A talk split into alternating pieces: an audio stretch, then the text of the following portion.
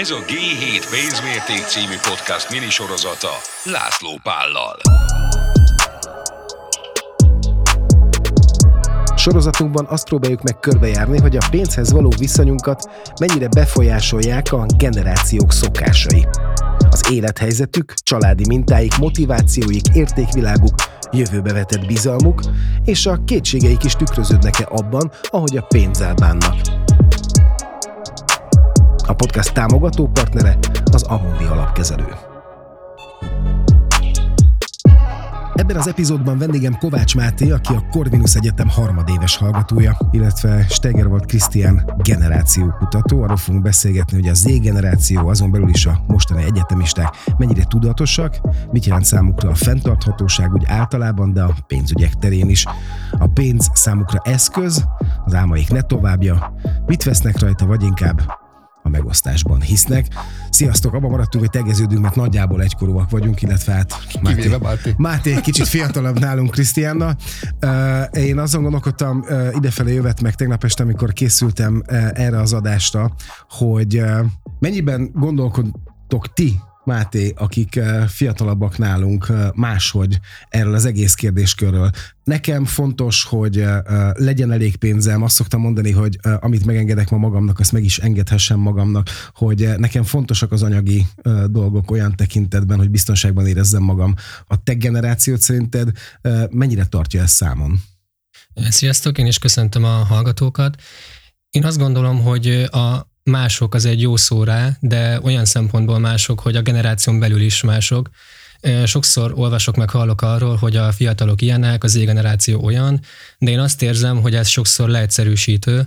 A, a mi generációkon belül is sokféle szubkultúra van, sokféle eltérő gondolkodás, és szerintem igaz az a közhely, hogy nincs két egyforma ember. Persze azért trendek látszódnak, de, de azt gondolom, hogy a másság ilyen szempontból ott van a fiatalok között is, tehát nehéz azt mondani, hogy most mindenki ilyen, vagy mindenki olyan. Krisztián, te, mint generációkutató, tudsz általánosítani ezek után? Persze. Bármikor. Bármikor. Alapvetően ugye a generáció az nem életkorról szól, nem arról szól, hogy fiatal meg idős. A generációhoz való tartozás az azt mutatja meg, hogy amikor születtél, abban a első néhány évben mi volt a földi normális, a földi normalitás, és ezen normalitás mentén a te uh, tapasztalataid, a te élettapasztalatod hogyan alakul ki, mert a tudat alattinkba, illetve az agyunkba, az idegrendszerünkbe ezek a normalitások épülnek be.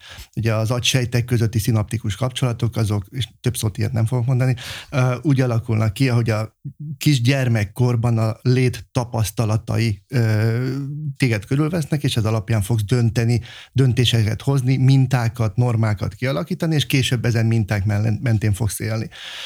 Ugye a generációk közötti különbségben én sem mindig értek egyet, amit Máté mond. Én elég unortodoxan közelítem meg a generációkat. Szerintem egy csomó generációs állítás valójában nem generációs, hanem életkori ö, alapú megkülönböztetés, életkori szegmentálás. Annak nincs köze a, a generációhoz. A generációs különbségek inkább a tanult képességekben figyelhetőek meg. Mondok egyet, várakozás. Amikor mi születtünk ketten, akkor mindenre várakozni kellett. Tehát megnézted a kedvenc mesédet, és azt mondtad anyukádnak, hogy ezt még egyszer meg akarod nézni, akkor azt mondták, jó, egy hét múlva majd leadja újra az magyar televízió, és akkor azt megvártuk, és szépen kialakultak azok a tapasztalatok, hogy az életben várakozni kell. Ma egy gyerek, amikor megszületik, onnantól kezdve semmire nem kell várakoznia, nem azért, mert ő így döntött, hanem azért, mert a környezetben egy olyan makrokörnyezeti változás történt, ahol minden azonnal elérhető, az azonnaliság képességét tanítjuk meg a gyerekeknek, és a társadalom nem tanítja meg őket várakozni.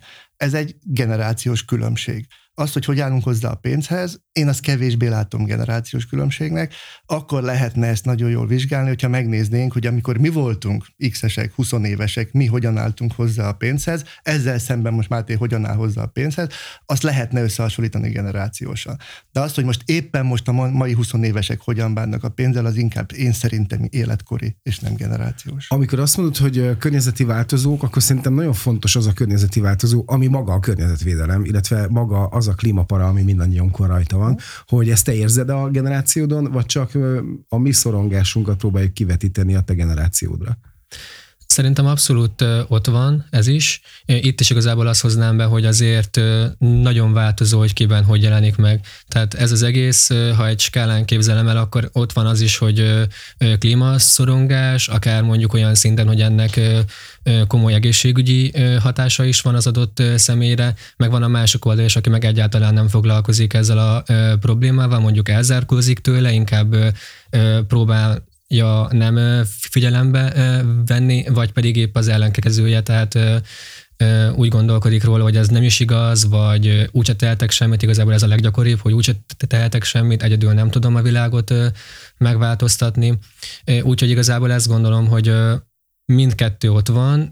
Az, hogy maga a téma az téma, az szerintem egyre inkább jellemző, és egyre több helyen előkerül, tehát annak én örülök, hogy egyre több párbeszédben megjelenik ez a téma, egyértelmű, hiszen már egyrészt az életünkben is ott van, tehát most arról beszélgetünk, hogy szeptember legvégén még mindig 30, 30 fokok vannak, fok igen. van, és, és hogy maga a téma előke kerül. Az, hogy ki hogyan reagál rá, az szerintem egy széles skálán helyezhető. Befolyásolja a személyes döntéseidet ez a tény?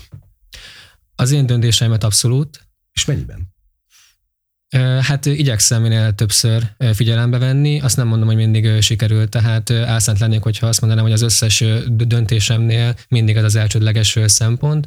Alapvetően inkább ilyen hullámokban tudom ezt kell kezelni. Van, amikor így úgy döntök, hogy na, akkor most mindent és, és elmegyek hulladékmentes boltba, nem vásárolok semmit, csak amit tényleg mindenképpen kell.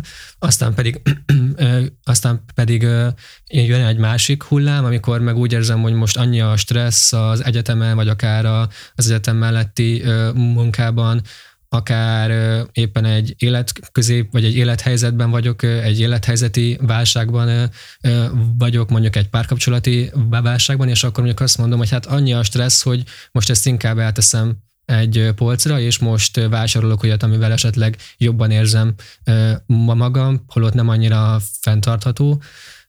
Tehát én ezt az egészet egy ilyen tanulási folyamatként élem meg, és ebben elkerülhetetlen, hogy lesznek visszaesések, de igyekszem ezt úgy tenni, hogy amikor kicsit fenntarthatlanabb az életmódom, akkor is már egy magasabb szinten álljak, mint ami előtte volt.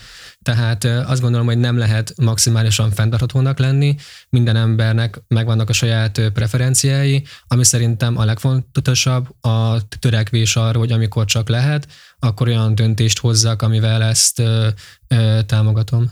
Mondhatok egy olyan, az mérleg másik oldaláról. Ugye én, én interjúkat szoktam, nem ehhez a generációhoz tartozom sajnos, én inkább ott szoktam, hogy kutatom őket és interjúkat csinálunk, és hogy egyre többször jön elő például erre a kérdésre az a válasz, hogy főleg a egyetem vége felé, már koradiplomás korszakban, 25, 26, 27, 28, hogy hogy azt mondják a fiatalok, hogy, hogy meggondolják, hogy gyereket szüljenek erre a földre.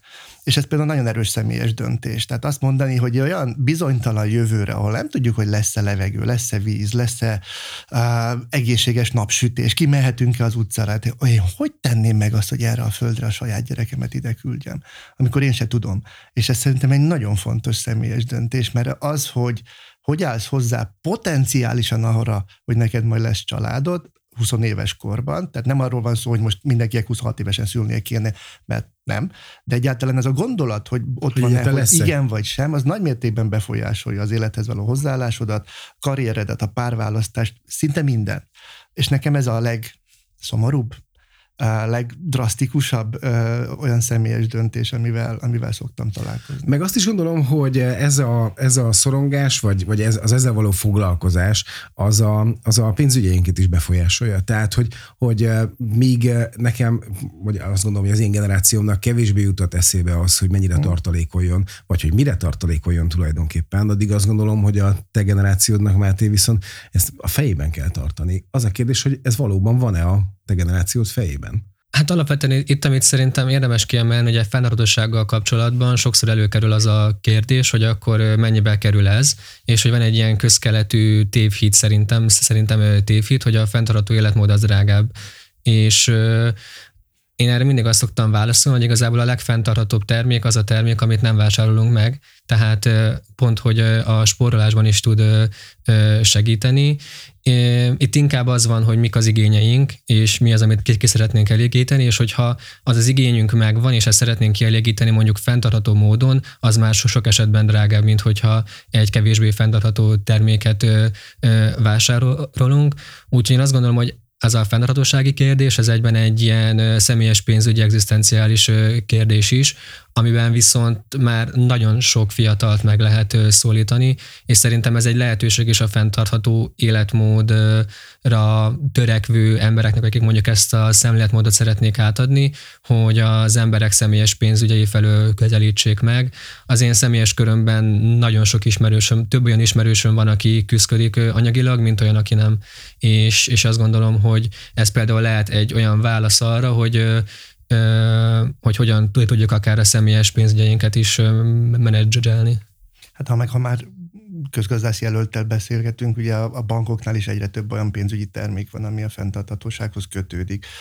És azért ez egy, ez egy erős hype lesz, azt gondolom a következő néhány évben. Tehát, hogy a pénzügyi befektetéseidet is valamilyen szinten fenntartható termékekhez kösd. És Egyrészt másrészt meg, hogy olyan termékekbe befektes, amely termékek egyébként fenntartható vagy zöld befektetéseket képviselnek. A Máték korosztálya szerintem teljes mértékben majd, mikor már keresőképesek lesznek, és lesz olyan jellegű vagyonuk, hogy, hogy a pénzügyekben mélyebben kell gondolkodniuk, ott szinte választási lehetőségük sem lesz.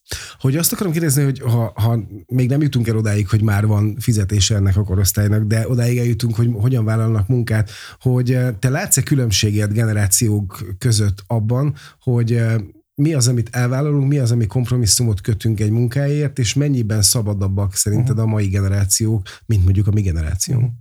Hát ebben van generációs különbség igazán, mert ugye amikor mi voltunk fiatalok és kezdő pályaválasztók, akkor a munkakörnyezet teljesen más volt.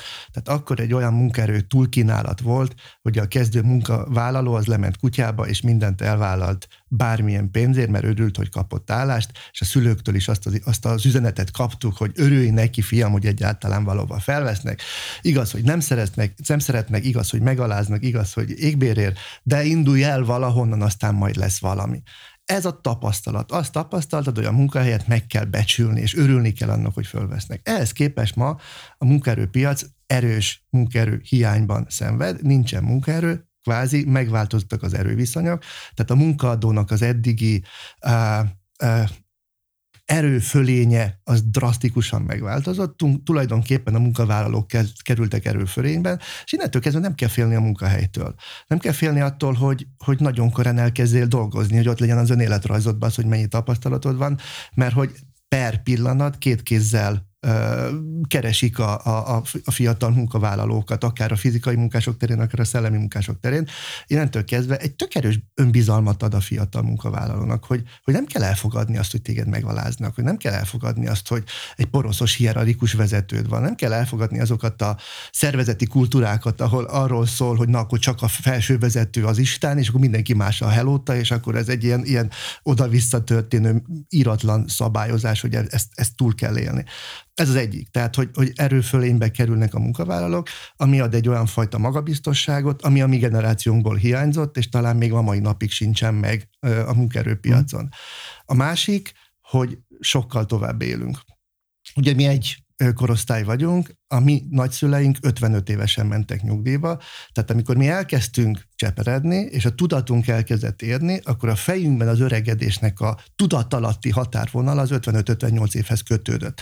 Nem így éljük az életünket, tehát hogyha egymásra nézünk, azért nem öreg embereket látunk, akik vágják a cetlit, hogy hamarosan nyugdíjba menjenek, bár Máté lehet, hogy igen, de hogy, hogy alapvetően a mai világban egy 55 éves emberre nem, nem azt mondjuk kapásból, hogy ő már egy nyugdíjas korú Ugye ember. én is mindig ezt mondom, csak a gyerekeim nem hiszik el, de oké. Okay, Jó, de hát ők, ők ugye még fiatalok is azért gondolkodnak így, de hogy alapvetően más rendszerben nőnek bele, nekik az, hogy mi az idős ember, az egy nem is 65, hanem, hanem jóval kitolódik. Tehát a fizikai aktivitás felső határa nagyon-nagyon kitolódott. Nézd meg az amerikai elnököt, amerikai elnököt, amerikai színészeket, Faludit, Kertész. Tehát, hogy olyan, olyan életkorokat élünk meg, hogy a Máté korosztályának, vagy még a nála is fiatalabbaknak az van, hogy, hogy nincs felső határa az életkornak, nincs felső határa a fizikai aktivitásnak, tehát nem kell elkezdeni 20-22 évesen dolgozni.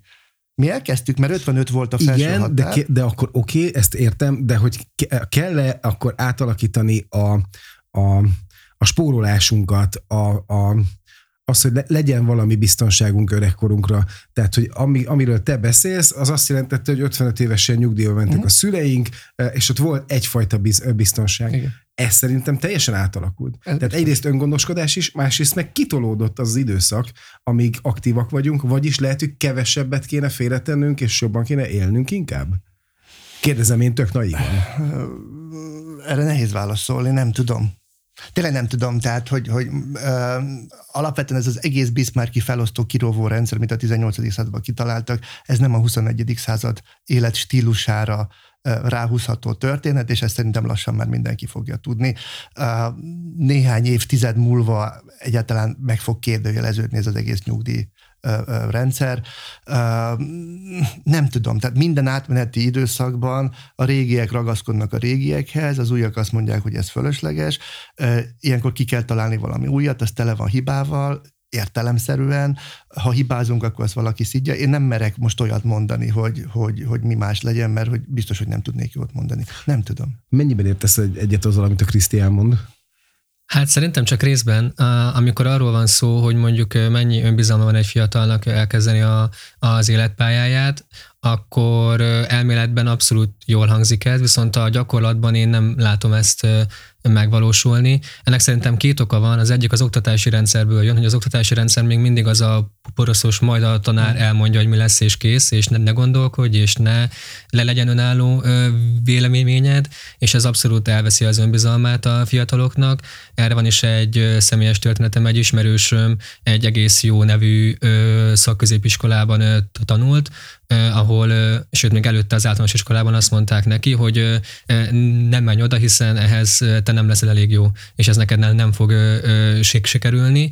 Aztán bekerült, elvégezte, és most az ilyen tanul közgazdasági szakon, tehát amikor azt mondták neki, hogy te hülye vagy matekból, onnan eljutott oda, hogy egyébként egyetemen tanulja ezt, és, és ugye ez annyira elveszi az önbizalmát a fiataloknak, ami szerintem a pályaválasztásnál és a karrier tervezésnél is ott van.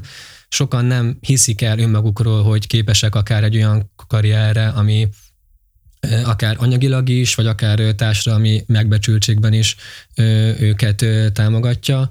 Úgyhogy szerintem ez az egyik. A másik pedig az, hogy hány évesen kezdi az életpályáját. Sokan rá vannak már fiatalon és kényszerítve arra, hogy, hogy elkezdjék az életpályájukat. Tehát ez nem egy választás kérése sokszor, hanem egyszerűen muszáj, mert hogy az egyetemi ösztöndíjak azok nem olyan erősek, és akkor most finoman fogalmaztam, és emellett tehát az egyetem melletti életmód fenntartására muszáj munkát vállalni, én azt gondolom, hogyha nincs otthonról anyagi támogatás. Persze, akinek van, az megtehető, de azért szerintem ez inkább a kisebb százalék, főleg, Jó, hogyha... de mennyire értesz egyet abban a Krisztiánnal, hogy valóban szabadabban választasz, és valóban te diktálsz a piacon, és nem a munkadók. Bocsánat, csak azért szeretek fiatalokkal beszélni, mert hogy annyira jól visszajön az, ami amit az elmélet mond, hogy az a normalitás, amiben beleszületsz. Máténak az a normális, amiben beleszületett, hiszen nem láttam ilyenkét. Tehát, hogy mihez képes, mondom én azt, hogy az önbizalma más, mihez képest történik, neki nincs ez az összehasonlítási alapja, neki az a nulla pont, az az origó, ahonnan ő kezdte, és onnantól kezdve azt mondja, hogy amit én mondok, az nem úgy van, hiszen mondjuk az utána jövő generációknál ez lehet, hogy jobb lesz, mert most már a, az oktatásban vannak olyan ö, irányzatok, ami a, az élménypedagógia, stb. stb., amit ők még nem kaptak meg. De hát ahhoz képest, amit mi kaptunk 20 évvel ezelőtt, ahhoz képest, ami az akkor egy poroszos rendszer volt a, az úttörővel, a kis dobossal, a kisszel, a mindenfajta egyébben. Ő nem tudja, hiszen nem élt benne, mm. nem tapasztalta meg, és azt mondja, hogy de azért ez nem feltétlenül így van. De hogy, hogy ha hátra lépsz egy lépést, akkor más. Meg ugye én helikopterfiúból láttam, és tökéletesen igaza van Máténak, amikor azt mondja, hogy nem lehet általánosítani. De hogy a generáció kutatás az egy makroszintű megközelítés, egy helikopterfiú. Amit én mondok, az minél lejjebb megyünk kis közösségekbe, már nem igaz, ha egyén szintjére lesz, végképp nem igaz, mert az az egyéni ö, elemzés, én meg trendeket tudok mondani, globális trendeket, nem egy-két emberrel beszélek egy évben, hanem akár több tízezerrel is. Ö, interjúzunk és szedjük össze a dolgokat, és a statisztikák, a trendek azt mutatják, hogy azért a kezdő munkavállalók, a fiatal emberek munkához való hozzáállásának a, az önbizalma, az kimutathatóan erősebb és javult, mint amilyen volt mondjuk 20 évvel ezelőtt. Kor összehasonlításban ez, ez abszolút lehetséges, és az egyébként tényleg igaz, hogy sokkal több az opció, és sokkal több lehetősége van ma egy fiatalnak, csak sokszor nem tudnak ezekről, mert hogy az információ hiányzik, nem tudják, hogy hogyan induljanak el, hogyan kezdjék el a karriertervezéseket, mi az, ami egyáltalán érdekli őket. Úgyhogy ez is szerintem egy oktatási rendszerből következő probléma, hogy sokszor nem igazán ö, tudatosan tervezik meg a karrierjüket a, a fiatalok, illetve bele vannak ö, kényszerítve valamilyen szinten egy olyan gondolkodásban, hogy akkor az érettséginél eldől minden, és akkor onnantól kezdve ő rákerül egy pályára, és azon a pályán kell élete végéig mennie. Az igaz, egyébként nagyon jól működik nálatok a mentorrendszer, tehát ami, ami nálunk abszolút ugyanezek voltak. Tehát amiket elmondasz, szerintem 30 évvel ezelőtt ugyanez volt egy fiatal szemébe, vagy a fejébe, de hogy nem tudtál tényleg senkihez se fordulni, maximum a szüleidhez, hogyha a szüleid ilyen szempontból nyitottak voltak. Most viszont egyre több olyan mentorrendszer van, ami nem biztos, hogy eljut hozzátok, de hogy számtalan szervezetnek, profit, én, én magam is mentorálok egy csomó fiatalt, de hogy, hogy, hogy mi magunk is rájövünk arra, hogy mi is egy csomót tanulunk tőletek, ez is tök új, tehát ez is egy generációs eltérés, hogy meg kell tanulni, eddig csak szajkoztuk az élethosszig való tanulást, de most rájöttünk arra, hogy ez azt jelenti, hogy nekünk időseknek tanulni kell a fiataloktól. Erre evolúciós mintánk nincsen. Tehát nem tudjuk, hogy kell csinálni, hogy, hogy kérdezzek tőled olyan dolgokat, amiből kiderül, hogy én nem értek hozzá. Szóval ez, ez hiányzik az emberi létünkből, hogy egy, egy felnőtt ember bevallhatja, és ezért van olyan az oktatód, amilyen, amit te mondasz, hogy, hogy, hogy megpróbálnak betörni, mert hogy az ő önbizalma sincsen meg. De hogy nektek már, már elkezdenek kinyílni a kapuk, már, már vannak olyan fajta igények, és azokról az igényekre válaszok, ami egy picit javíthatja a helyzeteteket. Lehet, hogy te az égeneráción belül ott nagyjából középúton vagy, és majd utána jövőknek már jó lesz, de hogy már nálatok megfigyelhetők azok a változások, hogy ezt egyáltalán ki tudod mondani, egy ilyen podcast műsorban el tudod mondani, hogy hiányzik. Nálunk ez, ez szóval se került, azt mondták, hogy hát ez az életrendje, így kell, így kell felnőnöd, hát mi is így csináltuk. Nálad meg arról beszélgetünk, két idős ember, hogy igazad van, Máté. És ebben valahogy kéne segíteni. Érted? Kéne magamnak az idős. Jó, hogy azt akarom még kérdezni tőletek, Nem magunkra hogy... gondoltam. Ja, persze, jó, jó, igen. Jó, hogy mondtad ezt a mentorprogramot, mert hogy az azt is jelzi, ugye, hogy mertek, merünk hozzáértő emberhez fordulni. Pénzügyi tudatosság terén te mit gondolsz, hogy a te korosztályod mere szakértőhöz fordulni? Nekünk ugye még a takarékbélyeg volt, azt hiszem az általános iskolában, a legjobb befektetés. Egyébként évvégén megvetted a takarékbélyeget, és másnap beváltottad 3% kamattal, tehát hogy tényleg a legfantasztikusabb volt, én ezt mindig élveztem. De hogy abban nem volt egy, mondjuk egy nagyon jelentős pénzügyi tudatosság. A te korosztályodban van-e? Hát először is itt is szerintem fontos elmondani, hogy azért ez azokra vonatkozik, akinek már van olyan tőké, ami, amivel tud valamit kezdeni pénzügyi szempontból, akinek az van, hogy hónapról hónapra kell kifizetni az albérletet vagy a kollégiumot, ott ez szerintem elmarad, tehát ott nincs már meg az a akár csak mentális kapacitás, hogy most azzal foglalkozni, hogy még egy tanácsadóra kölcsönpénzt, mert vagy akár anyagi kapacitása sincs. Akinek már esetleg van, ott szerintem megjelent az, hogy szakért szakértőkkel konzultál. Itt azért én érzek egy olyat, hogy inkább olyan szakértőkkel, akik korban közelebb állnak hozzá, mert jobban átérzik, vagy legalábbis ez a közvélekedés, hogy ők jobban átérzik azt az élethelyzetet, amiben éppen benne vannak, illetve hát a másik oldal, hogy azért az információ források ilyen szempontból eléggé sokfélék lettek, és itt most arra gondolok, hogy szerintem sokan internetről olvasnak, bár mondjuk az olvasás már inkább kevésbé, hanem közösségi média oldalakat követnek, és onnan szerzik ezeket az információkat az, hogy ebben mennyi a tudatosság, és mennyi az, amit így éppen elém dobd az Instagram, és akkor onnan látom, hogy fú, ez milyen jó pénzügyi termék, azt nem tudom megmondani. Itt szerintem azért vannak különbségek, tehát van, aki azért mondjuk főleg, ha ilyen szakterületen tanul, akkor azért tudatosabban követi ezeket, még azért olyan is van szerintem, aki neki így elődobja az Insta, és akkor látja, hogy ez jó, akkor, akkor esetleg kicsit utána olvas, vagy utána kérdez, és akkor utána hoz meg egy döntést, de hogy én azt látom, hogy van ilyen tanácsadói terület, ahol szerintem egyre több fiatal igénybe veszi ezt, de azért sok más útja is van ennek az információnak. Hagyományos bank vagy neobank? Szerintem erre a kérdésre nem tudnék hiteles választ adni, mert nekem nincs személyes tapasztalatom ezzel, én ahhoz tartozok, aki úgy tudatos a pénzügyeiben, hogy nincs akkora megtakarítása, hogy, hogy ezen gondolkodjon, és ezért az én ismeretségköröm is főleg ilyenekből áll, úgyhogy, úgyhogy ebben én nem igazán látok trendeket. Hát a pénzügyi tudatosság az egész társadalomban nagyon gyenge. Á, ugye amikor azt mondjuk, hogy a legtöbb képességünket a szülői mintázatból, meg az össztársadalmi mintázatból tanuljuk, akkor értelemszerűen a jelenlegi fiatal generációknak mutatott felnőtt mintázatunk nagyon gyenge. Á, ennek sok oka van, sok összetevője van, az egész nemzeti kultúránknak a háttere befolyásolja az, hogy hogyan állunk hozzá a vagyonhoz. Ugye nálunk, aki vagyonos volt, az elmúlt 5-600-800 ezer évben ánnan elvették. És nem alakult ki az a fajta polgárosodó réteg, vagy az a fajta nem agráriumban élő és dolgozó réteg, mint Nyugat-Európában.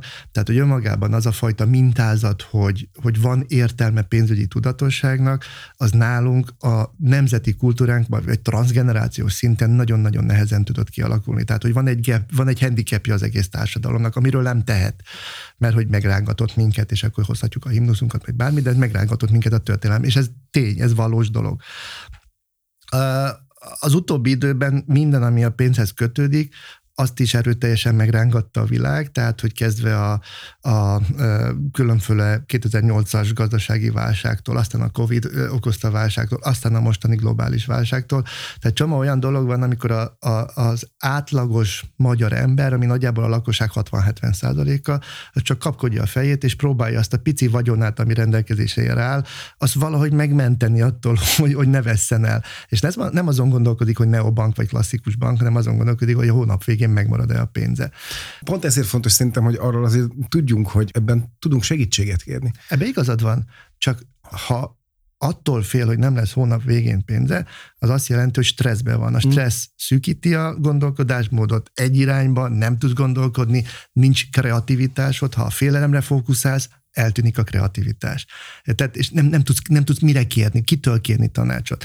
És hogy annyira egy ilyen ördögi körben mozog ez az egész társadalom a, a pénzzel való történettel kapcsolatban, hogy a Máté generációja se kapott meg szerintem még erre vonatkozóan olyan felvilágosító, olyan támogató történetet, hogy azt tudnánk mondani, hogy a pénzügyi tudatosságba egy stabil lábakon induló generáció. Az tény és való, hogy most sokkal többet foglalkozunk ezzel, tehát most az oktatásba, az edukálásba próbál bekerülni, de hogy minden egyes dolgunk a világba, az a mikrokörnyezetben alakul ki az első 7-8 évben, hogyha ez mondjuk nem kerül be az óvodába, ez a fajta pénzügyi tudatos gondolkodás, akkor onnantól kezdve, hogyha a középiskolában vagy az egyetemen kezdünk el ezzel kizárólag foglalkozni, az már majdnem egy veszett fejszenyele. Tehát ez korábban kell, a korábbi mintázatokban kellene, és itt akkor megint az jön előtérbe, hogy nem a fiatalokat kéne edukálni, hanem a szülőket. És egyébként szerintem érdekes ez a, a stressz kérdés, hogy ezt viszont abszolút látom a saját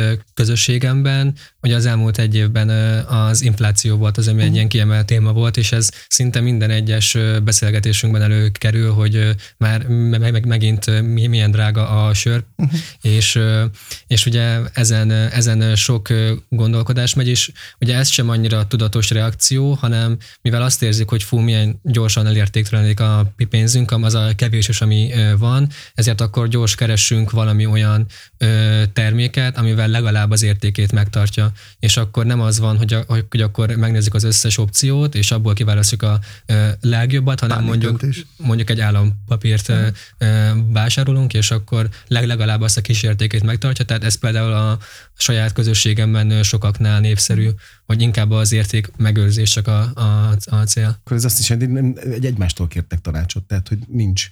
Abszolút, igen, igen, hmm. igen ez is gyönyörű generációs váltás, mert a mi generációnk egy felnőtt orientált világban nőttek föl, ők pedig kortárs orientált világban nőnek föl. Tehát a kortárstól hiszik el, a kortársnak hiszik el, hogy őszinte választ fog kapni, az idősnek nem. Tehát ugye mi... azt, azt az edukációt, amiről az előbb beszéltél, azt valóban szeretnénk megtenni, akkor az, az is lehet, hogy ezt nem föntről kéne megtenni, van. hanem ebbe a generációba kéne Egy jó youtuber, egy jó influencer, aki, aki hiteles pénzügyekbe, annak igen, de hogyha én oda megyek... Vagy egy jó podcast lásd most.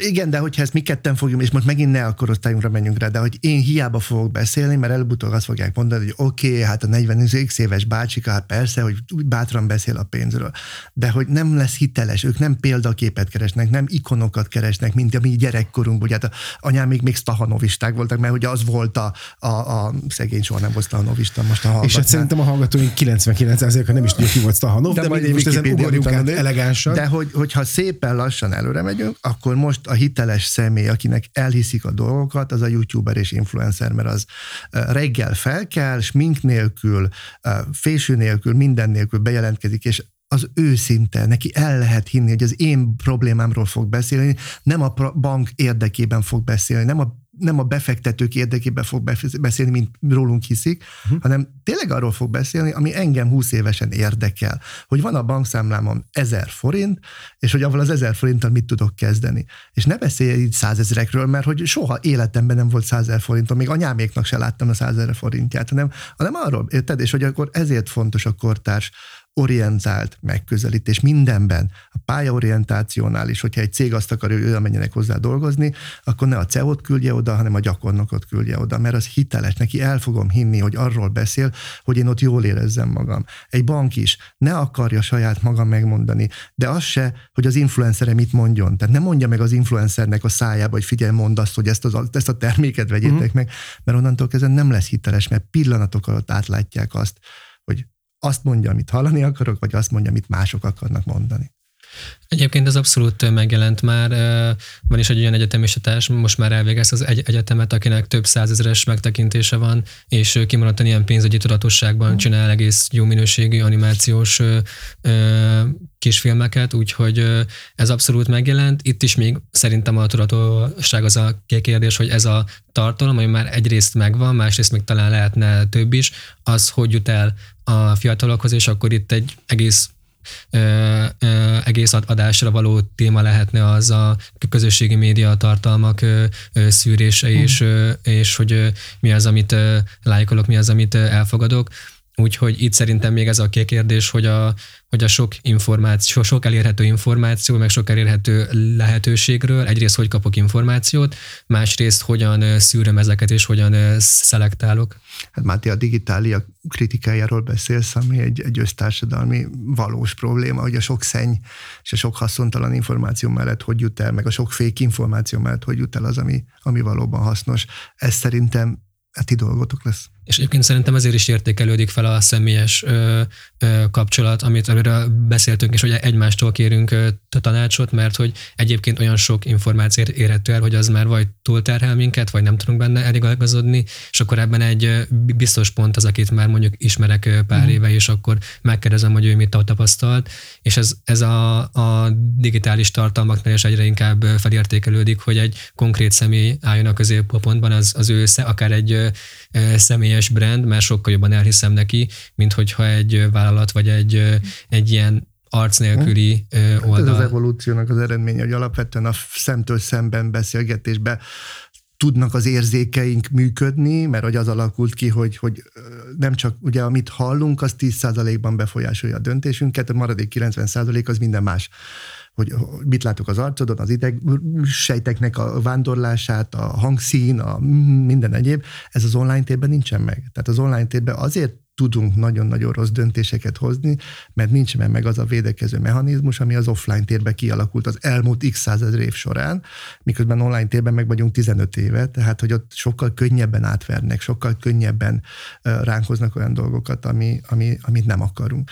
És hogy ebből a szempontból tök jó ez a fajta tudatosság, hogy, hogy te már kimondod azt, hogy, hogy igen, offline-ba kérdezem meg, de hogy nem, nem ez a többség és hogy ti, ti dolgotok lenne ezt, ezt megváltoztatni. Így a végére azt mondjátok még nekem, hogy uh, most pessimista legyek, vagy optimista legyek.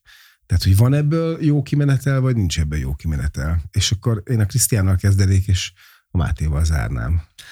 Uh, rossz embert kérdeztél meg, mert én optimista vagyok, és bármit is fogsz kérdezni, én azt fogom mondani, hogy legyél optimista.